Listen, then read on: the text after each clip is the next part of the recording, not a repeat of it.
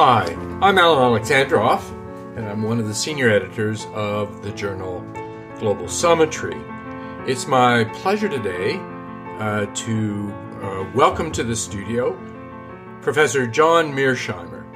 Uh, John, actually, a colleague of mine back in the very early days at Cornell, and uh, John has now taught international relations for many years at the University of Chicago. He is one of the leading lights in the international relations field in both describing and elaborating on the approach in international relations known as realism. John has been a persistent critic of US foreign of the US foreign policy elites, their creation and the evolution of the liberal international order.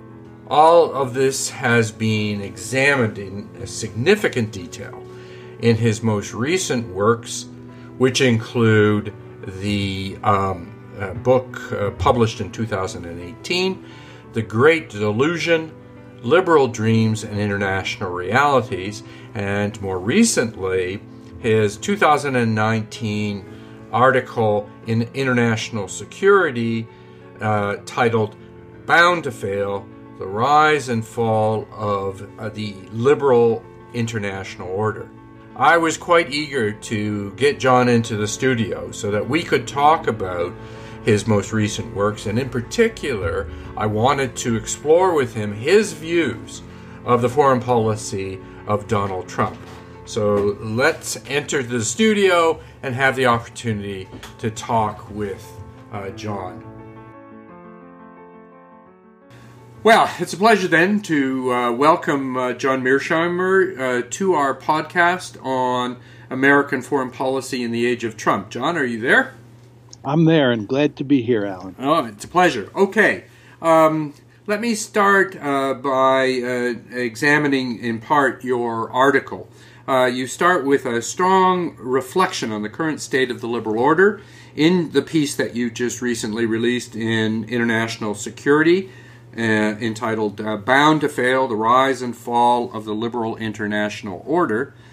And you say, in particular, by 2019, it was clear that the liberal international order was in deep trouble. The tectonic plates that underpin it are shifting, and little can be done to repair it. So, I guess the question is why is there so little that uh, current leadership can do to repair the liberal international order?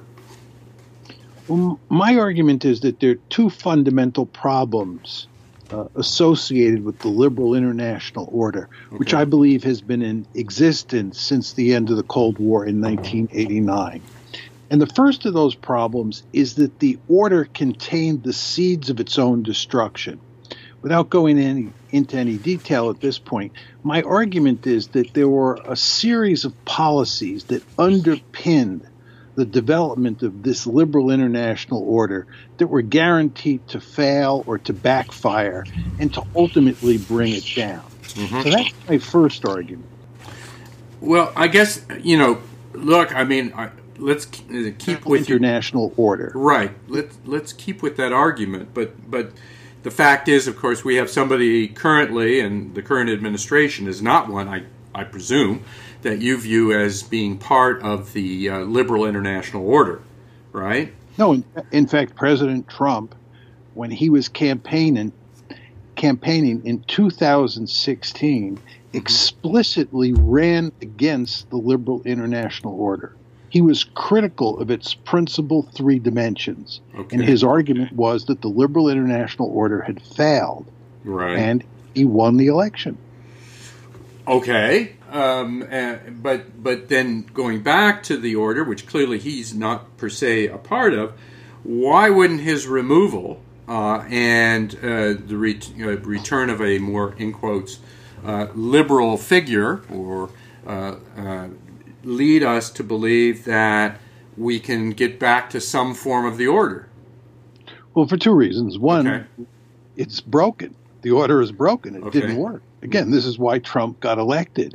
You're assuming that this was an order that was working quite smoothly until President Trump came along. Mhm. And now we just have to get rid of him and go back to the old way of doing business.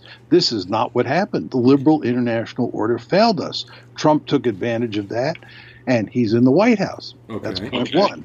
Okay. Point two is with the rise of China and the resurrection of Russian power, we are now moving from a unipolar world into a multipolar world. Mhm. And in a multipolar world, especially with the US China competition, it's impossible to have a liberal international order. And why do you uh, take that position? I mean, you you suggest first of all that the liberal international order didn't even exist. Uh, there was what you would describe as a bounded order, that is, uh, America leading the West and the Soviets leading whatever they had there, their empire. Uh, but that wasn't a liberal international order, at least in the west side, western side, and that only with the demise of the Soviet Union could you have a liberal international order. That seems quite contrary to a lot of thinking in the international relations community. It is contrary to the way many people think about it, but I believe that those people are wrong and I'm right. Fair enough. And why are you and why are you right and they're wrong? because I think your description of the orders that existed Mhm. between 1945 and 1989, that's the Cold War, Right. are accurate. You said that what we had in the West was a bounded order that was dominated by the United States Right. and included institutions like NATO and the EU, the IMF, the World Bank, GATT, and so forth and so on. Mhm. And on the other side of what we used to call the Iron Curtain, there was a Soviet led order that included institutions like Comecon, Comintern, the Warsaw Pact, and so forth and so on. So you had these two bounded orders that engaged in security competition Right. from 1945 to 1989. This is not to deny that the Western order didn't also generate huge amounts of prosperity. Right. And, but the point is that these two orders were part of a security competition between the United States and its allies on one hand, and the Soviet Union and its allies on the other hand. It was not an international order, and it was basically, in both cases, a realist order, not a liberal order. What happened was that the Cold War came to an end. The Soviet Union disappeared, and the United States was by far the most powerful state in the world, and it had this Western order that it could take and expand across the globe and turn into an international order. Indeed, turn into a liberal international order, which is exactly what we set out to do. And we were successful at creating it. I guess the question I have for you, though, is I mean, yeah, you're focused not unreasonably on the Atlantic Order, that is, the order that the United States built after 1946 47. But, you know, there clearly was additional elements to it, not least of which uh, Japan, uh, Korea, uh, you know, those uh, additional partners and allies. So it's not clear to me still why this somehow isn't an international order, notwithstanding it, you know, it didn't obviously include the Soviet Union and uh, its allies in Eastern Europe. Well, it didn't include the Soviet Union and, and China for most of the Cold War, and those are two huge countries. But the thing you want to remember, Alan, is that when the Cold War ended, what we wanted to do was expand this order, Mhm. take it and make it applicable to the entire globe. Mhm. And our two principal missions were to one, integrate the Russians, and two, integrate the Chinese into that order. And the idea is it would be an American dominated order, a liberal international order, but it would also include the Russians, the Chinese, and hopefully virtually every country on the planet, thus being truly international. Okay. So, uh, notwithstanding that there are a variety of actors in this, what you've described as a bounded order, a bounded order is not an international order as you conceive of it. Yes, I, I, distinguish clearly between bounded orders and international orders. And I think the Western order in the Cold War, to be clear, was a bounded order. And that was expanded into an international order when the Cold War ended. And you don't think, I mean, that the United States pressed for kind of liberalization, e- even in this bounded order, which would make it closer to a liberal order? Well, the truth is that there are some policies that the United States pursued mm-hmm. for realist reasons okay. that it would have pursued if it were trying to spread a liberal order. Mm-hmm. Let me give you an example. Okay. Uh, open markets. Uh, during the Cold War, the United States was very interested in facilitating free trade and open markets among the various countries in that Western order. Mm-hmm. So I believe that was done in large part for security reasons the name of the game was to make those Western countries very powerful vis a vis the Soviet Union and its allies.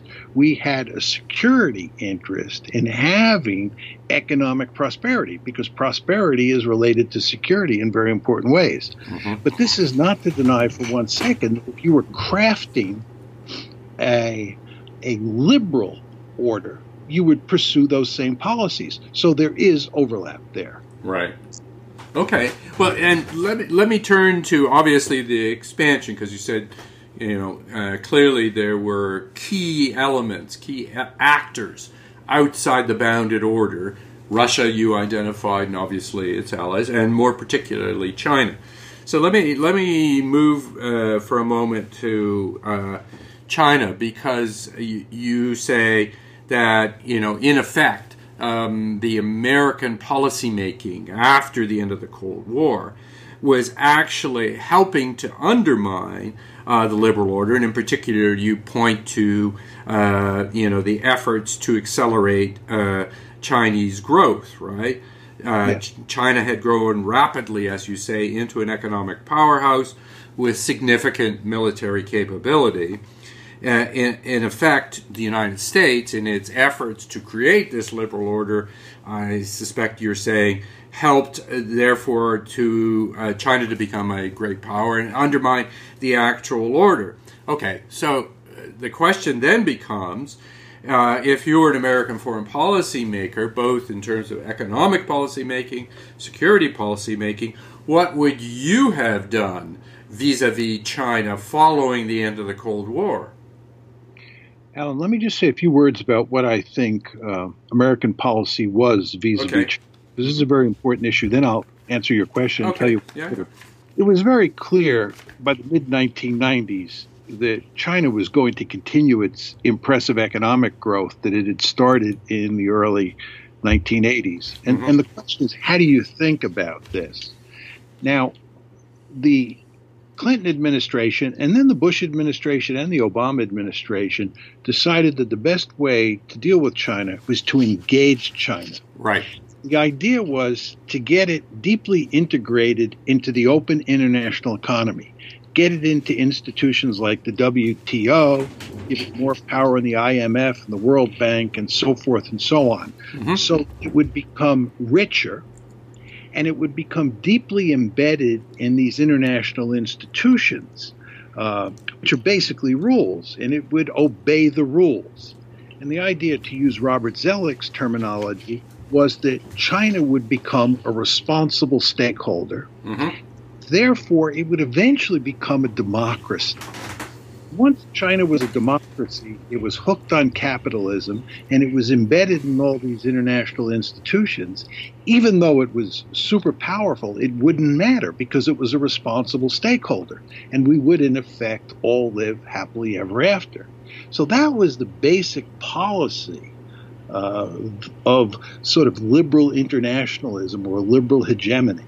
Mm-hmm. Uh, and it failed and it failed because China did grow by leaps and bounds economically, but it did not become a liberal democracy. And the United States and China are now at loggerheads in East Asia, which is not good for the United States because it's dealing with a much more powerful China than it otherwise would have been dealing with.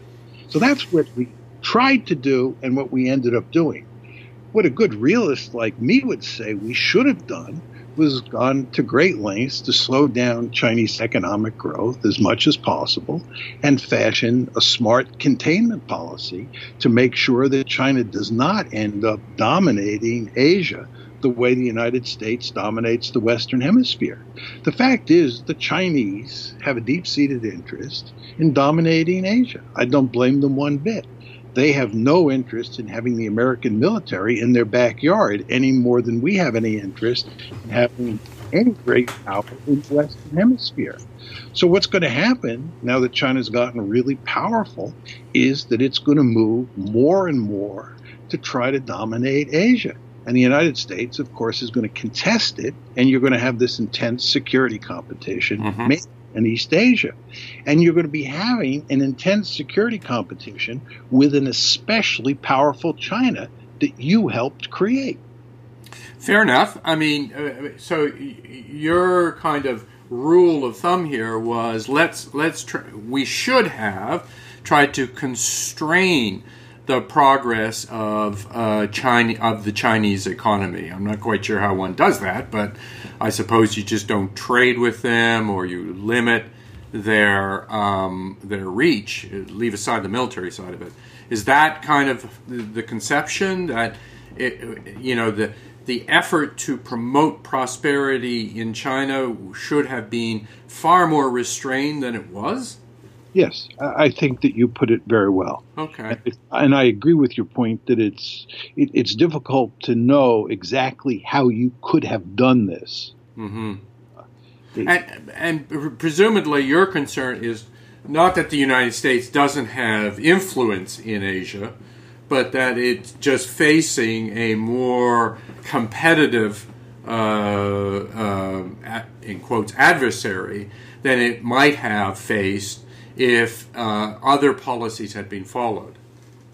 My basic view, Alan, is that the principal goal of American foreign policy is to make sure that no great power mm-hmm. dominates either Europe or Asia.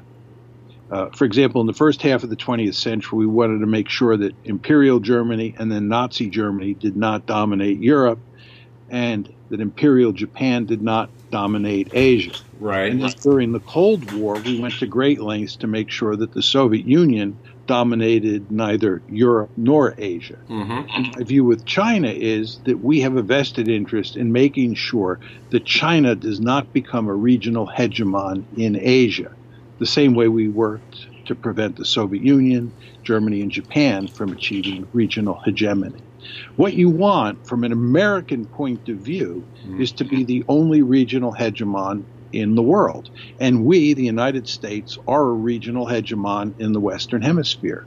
We are the only great power in the region, and we dominate the region, as most Canadians, of course, understand. but fair enough. don't want anybody else to achieve that exalted position. And from a Chinese point of view, as I often say when I go to Beijing, if I were playing their hand, I'd want to dominate Asia. Mm-hmm. I don't mm-hmm. blame the Chinese for wanting to be really powerful uh, and, and, for wanting to uh, be a regional hegemon. It makes perfect sense from their point of view. Uh, you have to understand that if you pursue a policy of engagement and you help them get really wealthy, you're giving them the wherewithal or the capability to maximize their chances of dominating the region. Well, let me just add one one uh, additional question because I, I, you know, speak as you do you to many of the China experts, and some of my China expert friends simply say, "Hey, hey, hold it a second. Uh, it may be that China has not become a uh, liberal um, state in the way in which we hope, but wait a while." That they're, you know, we're being premature here in believing that uh, the prosperity won't lead to a greater demands from the middle class uh, to develop a uh, a more liberal approach, and there clearly are elements within the Chinese uh, uh, party state who you know who will quietly talk about that. You just don't think that that's realistic. Well, I would make two points. One is, I think that line of argument, which is commonplace in academia, especially among China experts, as mm-hmm. you say, yeah. reflects the belief that liberal democracy is the best political system in the world, and states will eventually move towards it. Mm-hmm. This kind of thinking is actually what propelled liberal hegemony at the end of the Cold War. The United States indeed thought it would be easy to spread democracy or liberal democracy across the world. Mm-hmm. This is reflected, by the way, in Francis Fukuyama's very famous article, The End sure. of History. Sure. Because Frank basically said democracy had defeated fascism in the first half of the 20th century, communism in the second half, and the future was liberal democracies all over the planet. Mm-hmm. We, in effect, had the wind at our back. And this kind of thinking is what helped launch us on this crusade in the early uh, 1990s.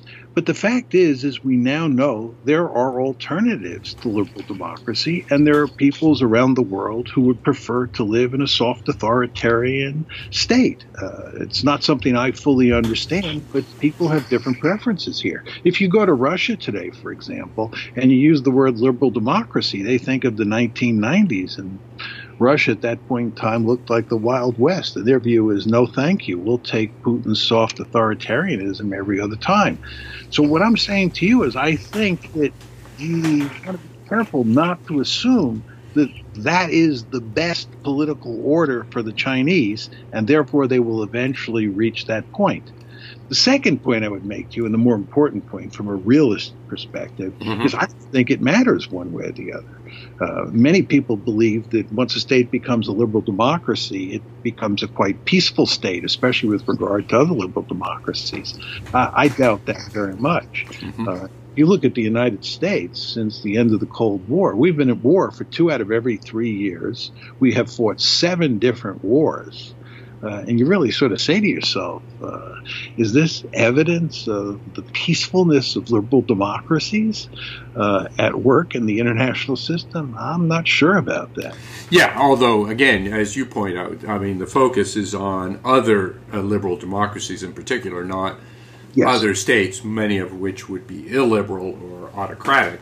Uh, but, uh, you know, having, having said that, I just wanted to touch base, first of all, again, with respect to China. So, what should the United States policy now be in reflection uh, on um, uh, kind of flashpoints like the East China Sea, particularly with Japan, the South China Sea, particularly with uh, you know some of the peripheral states, the surrounding states like Vietnam or the Philippines. That is, what should the United States be doing in the face of a more aggressive Chinese policy?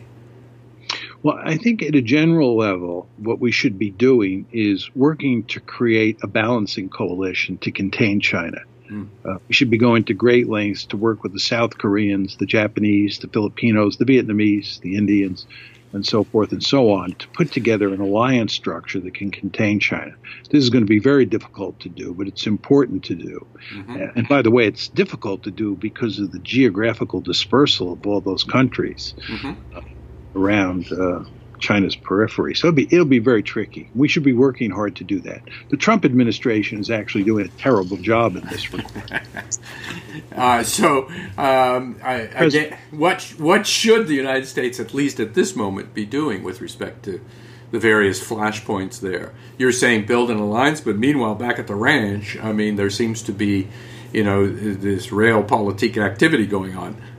Yeah, well, there are three main flashpoints, maybe four if you want to include the Korean Peninsula. Mm-hmm. One is the South China Sea, two is Taiwan, yes. and three is the East China Sea. Right.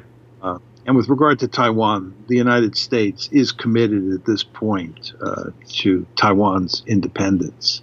Uh, and uh, given the reputational effects of allowing Taiwan to go under, uh, the United States will remain committed and should remain committed to the defense of Taiwan for the foreseeable future.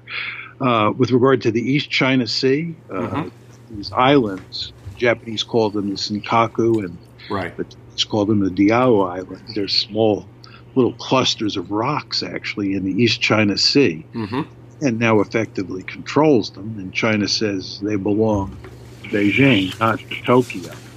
Uh, the United States has to back up uh, China. I mean, excuse me, has to back up Japan to the heads here. Yeah. Because the Japanese don't have nuclear weapons and they're depending on us Mhm. uh, to provide our nuclear umbrella over their heads. so we have to back up the Japanese there. Uh, the trickiest of all these issues is the South China Sea, which is a huge body of water. Uh, uh, and uh, the Chinese basically believe that it is a giant Chinese lake and that these are not international waters. We Mhm. disagree completely. Mhm. And I think the potential uh, for uh, the two sides, the Chinese and the Americans, to get into a shooting match in the South China Sea over some naval incident is not to be underestimated. But it's very clear that the United States has to stand up to the Chinese, and uh, we have to make it clear that we intend to continue to treat uh, the South China Sea uh, as an international body of water, not as a Chinese lake. I see. Uh, let's look at one other flashpoint, and less a focus for China, but nevertheless the issue of the Korean Peninsula. How do you see Trump foreign policy at the moment, and what needs to be done in order to keep uh, the Korean Peninsula uh, relatively stable? Well, I think the key issue is North Korean nuclear weapons. And American policy, this is true of presidents before Donald Trump, are committed to getting North Korea to give up its nuclear weapons. And I've long believed that this is a lost because I Mhm. don't think the North Koreans are going to give up their nuclear weapons. And I think the North Koreans would be crazy to give up their nuclear weapons. The United States is heavily into regime change, and it's countries like North Korea that are at the top of the target list. And the North Koreans understand full well that the Americans told Colonel Gaddafi in Libya that if he gave up his WMD program, which Right. includes the nuclear program, Right. we would leave him alone. He could live happily ever after. In fact, he gave up his WMD programs, and then we helped kill him. Uh, this has not been lost on the North Koreans, and uh, and, and therefore I find it, to be honest, unimaginable that they'd give up their nuclear weapons. I see. Okay, Uh, let's uh, just focus in uh, on on on Trump policy, and let me let me pose to you the the view of the so-called Trump doctrine. Uh, and here I'm referring. There are others, but here I'm referring to Michael Anton, who was um, at the NSC uh, before he left to go into academia. He wrote in the Foreign Policy uh, that, uh, again, speaking of Trump doctrine, could be said like this Let's all put our own countries first and be candid about it and recognize that it's nothing to be ashamed of. Putting our interests first will make us all uh, more uh, safer and more prosperous. If there is a Trump doctrine, that's it. So, what do you think about that uh, notion that Anton has? And presumably, it's not only applicable to the United States; it's applicable to all countries.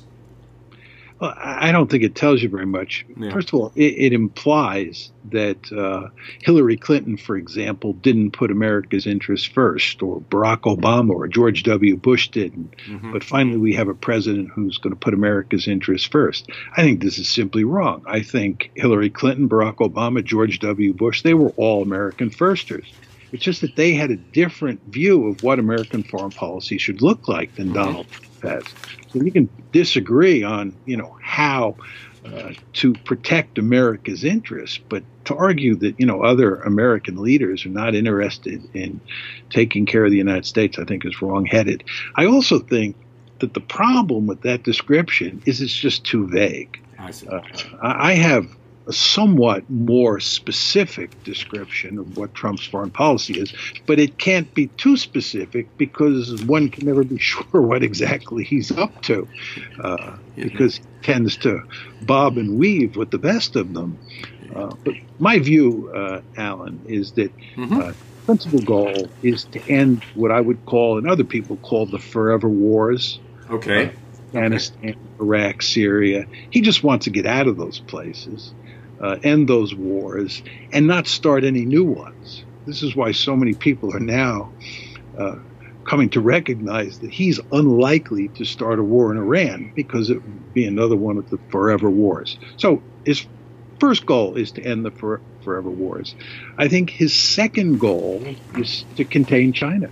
Uh, I, I think he is highly aggressive, both at the economic level and the military level when it comes to dealing with China. And uh, I think it's quite clear that he's going to uh, push forward uh, economic and military policies that are going to lead rather quickly to an intense security competition uh, between the United States and China. And then the third thing that he's trying to do, and this gets back to our earlier discussion, is he's trying to wreck what's left of the liberal international order. Mm-hmm. Remember, the liberal international order was predicated on an open international economy. Uh, tariffs are part of President Trump's playbook, and he's willing to use tariffs uh, against allies as well as against adversaries. He really likes tariffs. He's mm-hmm. addicted. Mm-hmm. And in terms of international institutions, which are, of course, at the heart of the liberal international order, he's never seen an, inst- an international institution that he didn't loathe. Uh, he hates NATO, which he said was obsolete. The EU has basically described him as an existential threat. He hates the WTO. He hates NAFTA. He hates the IMF. He hates the World Bank. He just does not like institutions. And of course, he's also not into the business of spreading democracy. Right. And no, he's never met an authoritarian leader or dictator that he wasn't willing to get friendly with. Well, let me let me ask you about one author, authoritarian dictator, and it relates to the people around him. And your comment, which is, you know, Trump wants to end the forever wars, and yet I look at his foreign policy with respect to Iran, in part run by uh, Mike Pompeo, run by John Bolton. These are not guys who want to end forever wars. So how, how do we square that up, right? I think we can't. can't. I mean, I, I think you're right. Uh, you just sort of scratch your head and say, how can it be mm-hmm. that a president who campaigned on the platform that he wanted to end the forever wars and has actually taken some steps in that direction, hired uh, John Bolton, of all people, as national security advisor. John Bolton has never saw a war that he didn't want to fight. Right and, and, and Mike Pompeo is right up there with him. Uh, mm-hmm. Uh, these two, two, you know, extreme hawks.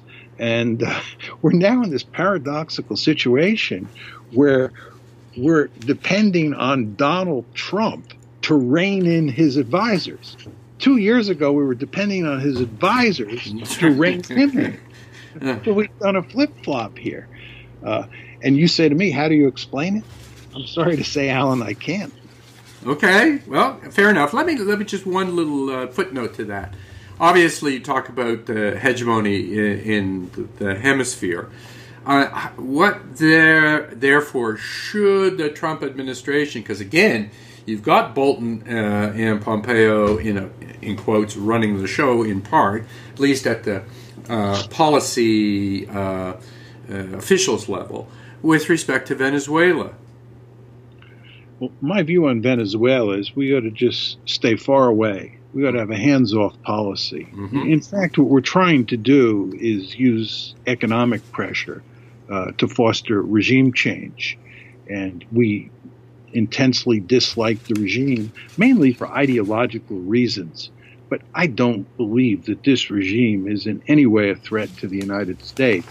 And all the punishment we're inflicting on Venezuela is hurting innocent people. I don't think the elites who we're really trying to get at are being hurt uh, in any meaningful way. And I think the United States would be best off to just leave the situation in Venezuela alone and let the Venezuelans figure out for themselves where they want to go.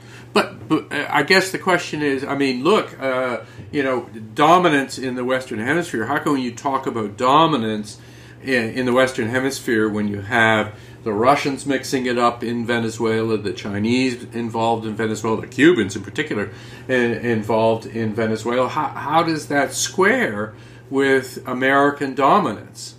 Well, it shows you what a foolish policy we have because the principal reason the Russians and the Chinese have moved in mm-hmm. is to combat us. Mm-hmm. We've gone to great lengths to pick fights with the Russians and the Chinese.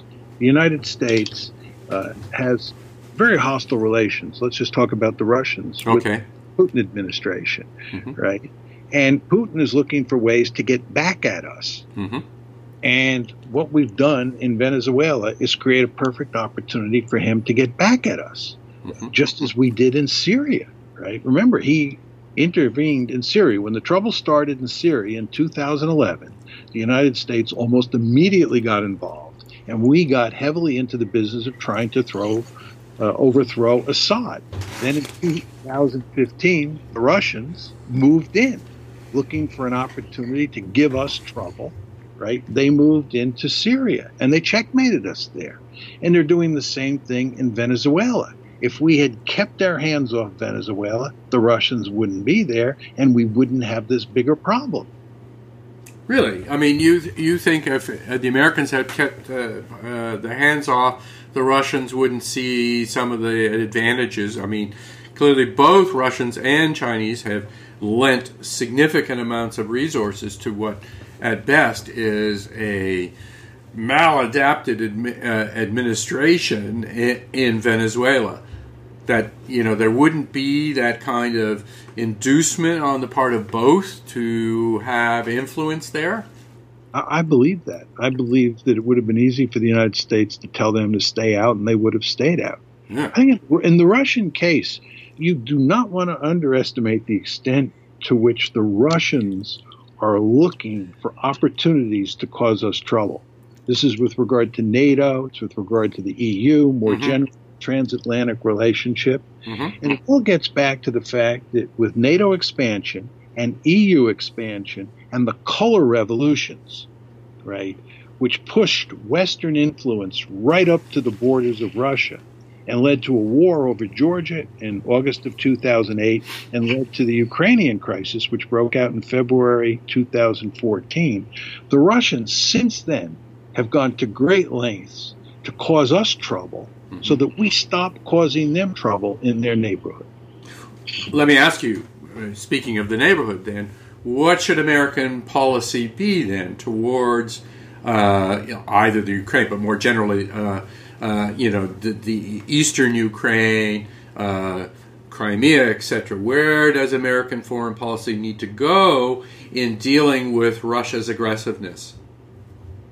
Well, I think what has to be done here is the United States and its European allies have to say there's going to be no more NATO expansion. Okay. And in particular, there's not going to be NATO expansion into Ukraine.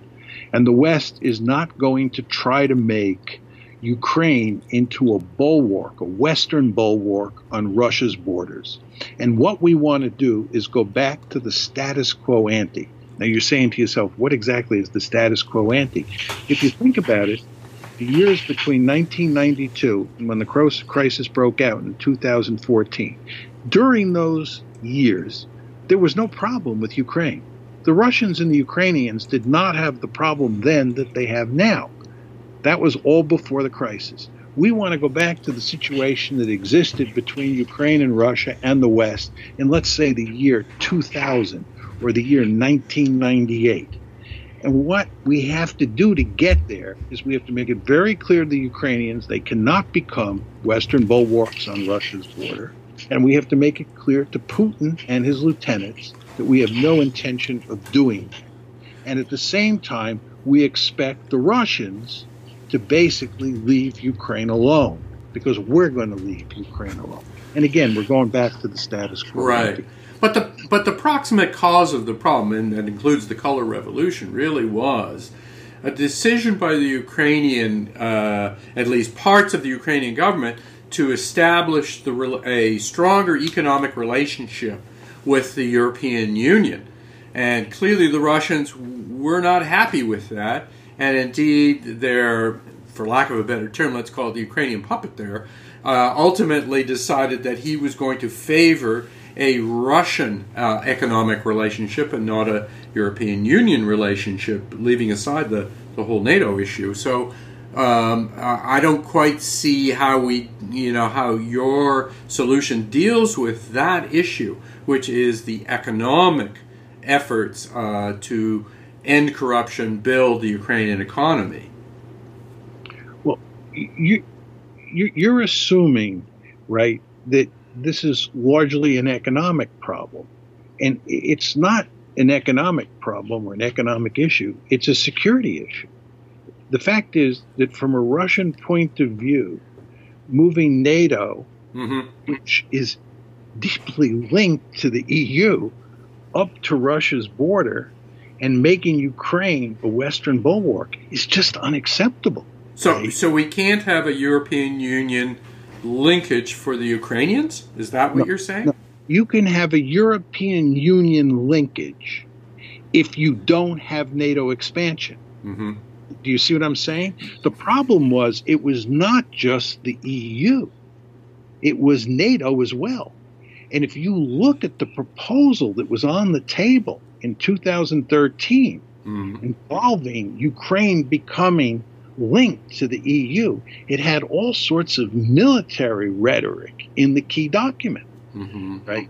And the Russians saw EU, the EU expansion into Ukraine as a stalking horse for NATO expansion.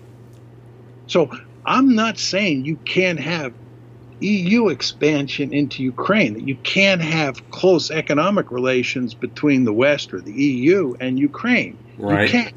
Okay. But you can't have that in conjunction with NATO expansion. And furthermore, when you do have EU expansion, it has to be done in, you know, cooperation with the Russians. I mean, Why? Why? I mean, the EU doesn't ask Russia for its uh, acceptance, does it? When it comes to EU activity, Well, they have no choice. They have no Otherwise, you have a crisis. The, the Russians are a great power, Okay. and Russians will wreck Ukraine. Mhm. right? You know, there's this whole issue. I've run into it a number of times when I've talked on this issue, where people say to me, "Don't the Ukrainians have a right to choose their own foreign policy?" Right. In other words, don't the Ukrainians have the right, as a sovereign state, to become part of NATO or part of the West? And of course, you would expect me to say, yes, they have that right. but they don't have that right Okay. anymore. Cuba had the right to invite the Soviets to put missiles on Cuban territory in 1962. So you see the equivalence there. Yes. Do you think that in let's Okay. assume that in 20 years Canada decides that it's going to invite China to station military forces in Toronto? Mm. Okay? Let's assume that happens. Do you think the United States is going to say Canada has the sovereign right to do that? I don't think so. I think the United States will make it very clear to Canada that that is unequivocally accept, unacceptable. hmm And so, just to, to finish this off, I, I, what's your view then with respect to the fact that Estonia, because we're moving, you know, into the east, that Estonia, Latvia, Lithuania, of course, are part of the EU, but also part of NATO. I mean, are you saying that that has to change?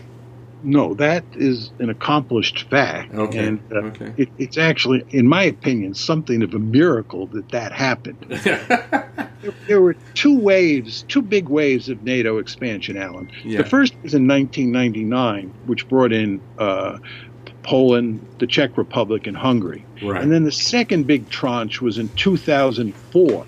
And in that second big tranche, which brought in countries like Slovakia, Slovenia, Romania, and the Baltic states, Right. Latvia, Lithuania, and Estonia. Estonia, right? So those are the three states that also border Russia. Yes. We got away with it. Right?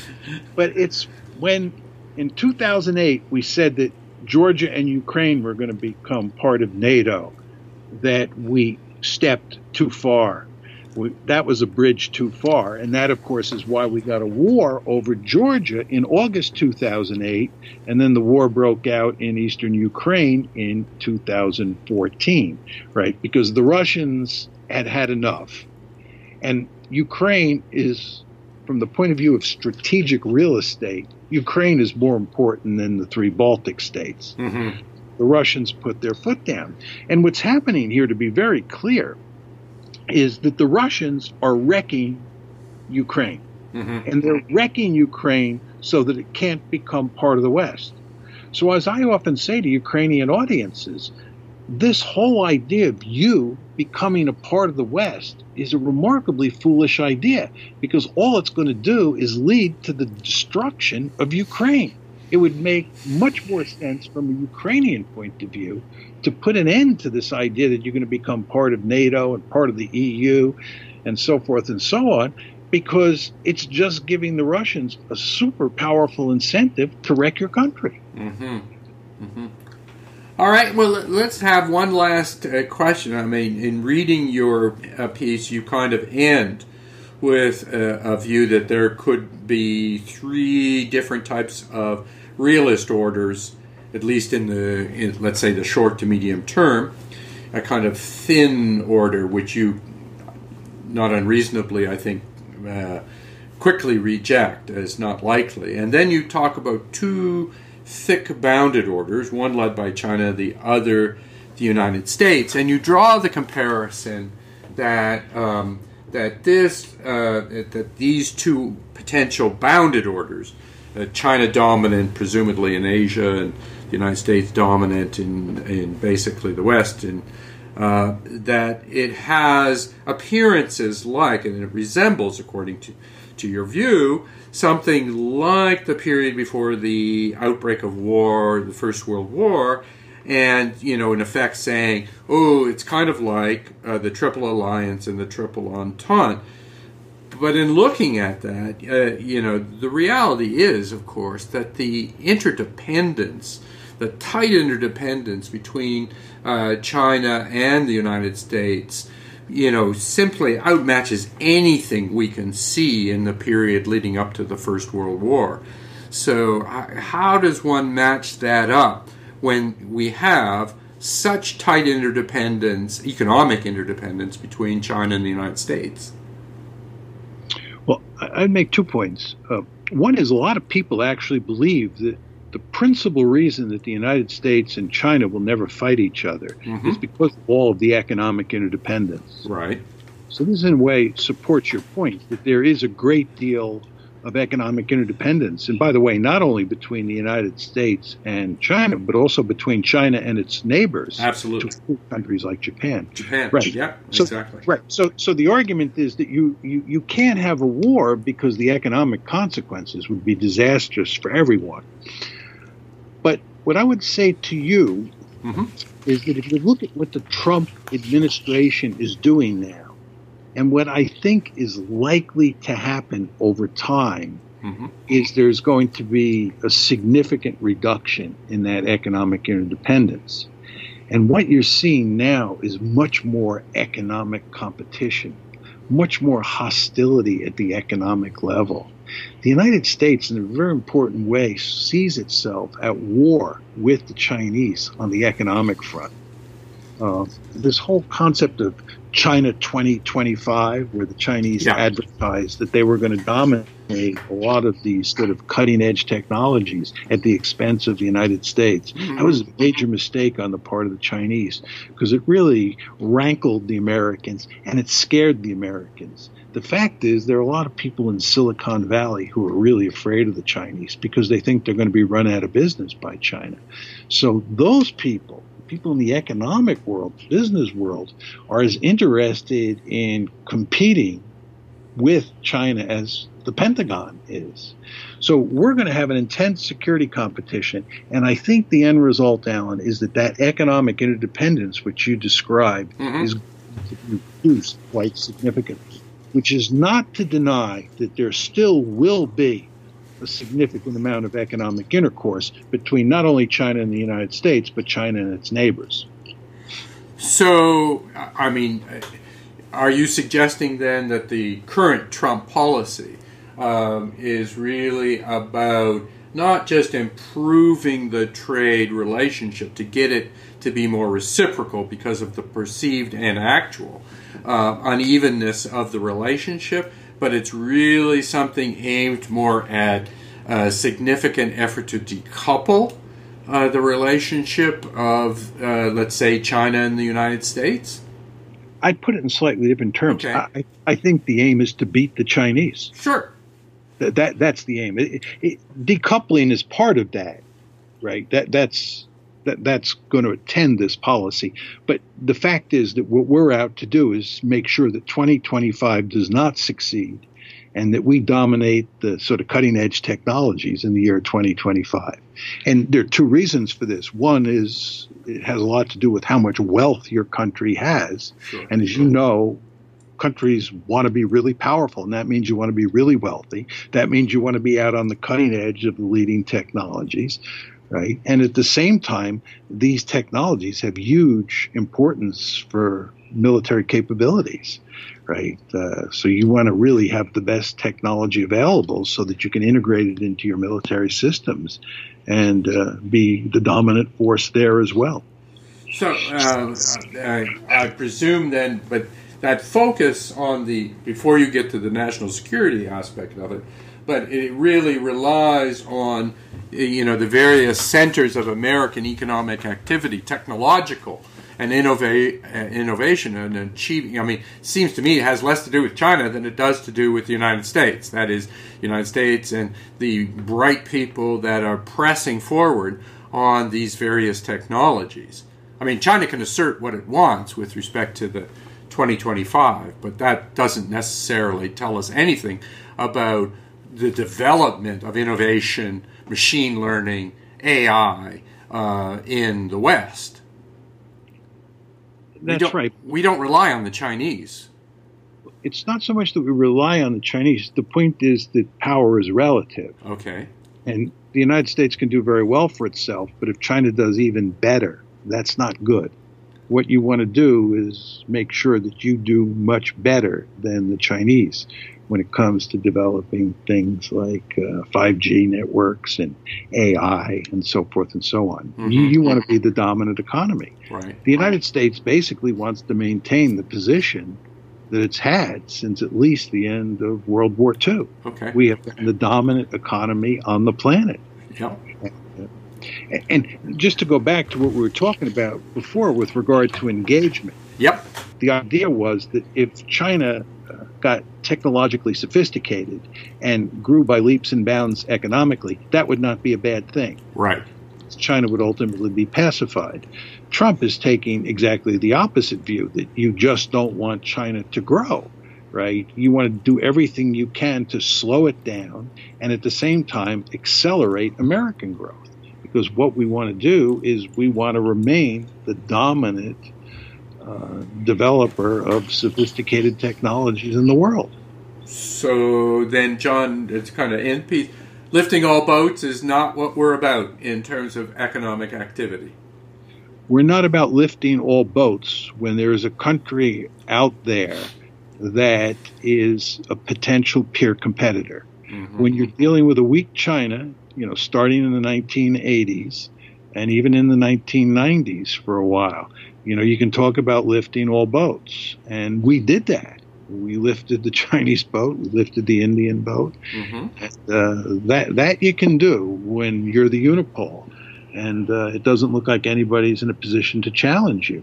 But the problem that you run into is when you deal with a country, whether it's Imperial Germany, Nazi Germany, the Soviet Union, China, Imperial Japan mm-hmm. that a lot of people and a lot of human capital, and it looks like they may have the ability to compete with you mm-hmm. economically uh, or technologically. You go to great lengths to make sure that you win that competition, and that's what I think is going on with Trump. But I mean, you know, his his notion, uh, that is Trump's notion, is okay. You slap uh, tariffs on, and and you limit uh, the interaction, let's say, with the technology. But surely uh, there is an alternative view which says, no, you don't focus on that. You focus on, you know, building uh, the uh, platform uh, that creates the technologies and the innovation in the United States. That has very little to do with China, doesn't it? Yes, uh, that's correct. But the point is, those two things are not mutually exclusive. I see. Okay. I, I think that the Trump administration would agree with your point, but say at the same time, what we have to do is work to slow down Chinese economic growth. I see. So So what we're trying to do here is slow down Chinese economic growth and accelerate American economic growth. And, and somehow tariffs do that. Well, that's their theory. Uh, Yeah. Uh, we'll see. We'll see what happens. I mean, as you know, there are a number of very smart people who think this is either not going to work or it's going to backfire. Right. Uh, I find it very hard to figure out for myself where this all leads. I mean, I read lots of articles on it, but Sure. it's not terribly clear what the bottom line is. Well, maybe we'll just have to wait a while and then we'll come back to revisit this. But, uh, John, I want to thank you for taking the time uh, to explore with us uh, Trump foreign policy and more generally um, foreign policy in the age of uh, in the age of Trump. Uh, and I really appreciate it and thank you for your time. You're welcome. It's my pleasure, Alan. Okay. You've been listening to the Global Summitry podcast with Alan Alexandroff. This episode was edited by Kyle Fulton, and the music you heard was composed and performed by Rory Lavelle. You can find more of his music at rorylavelle.bandcamp.com.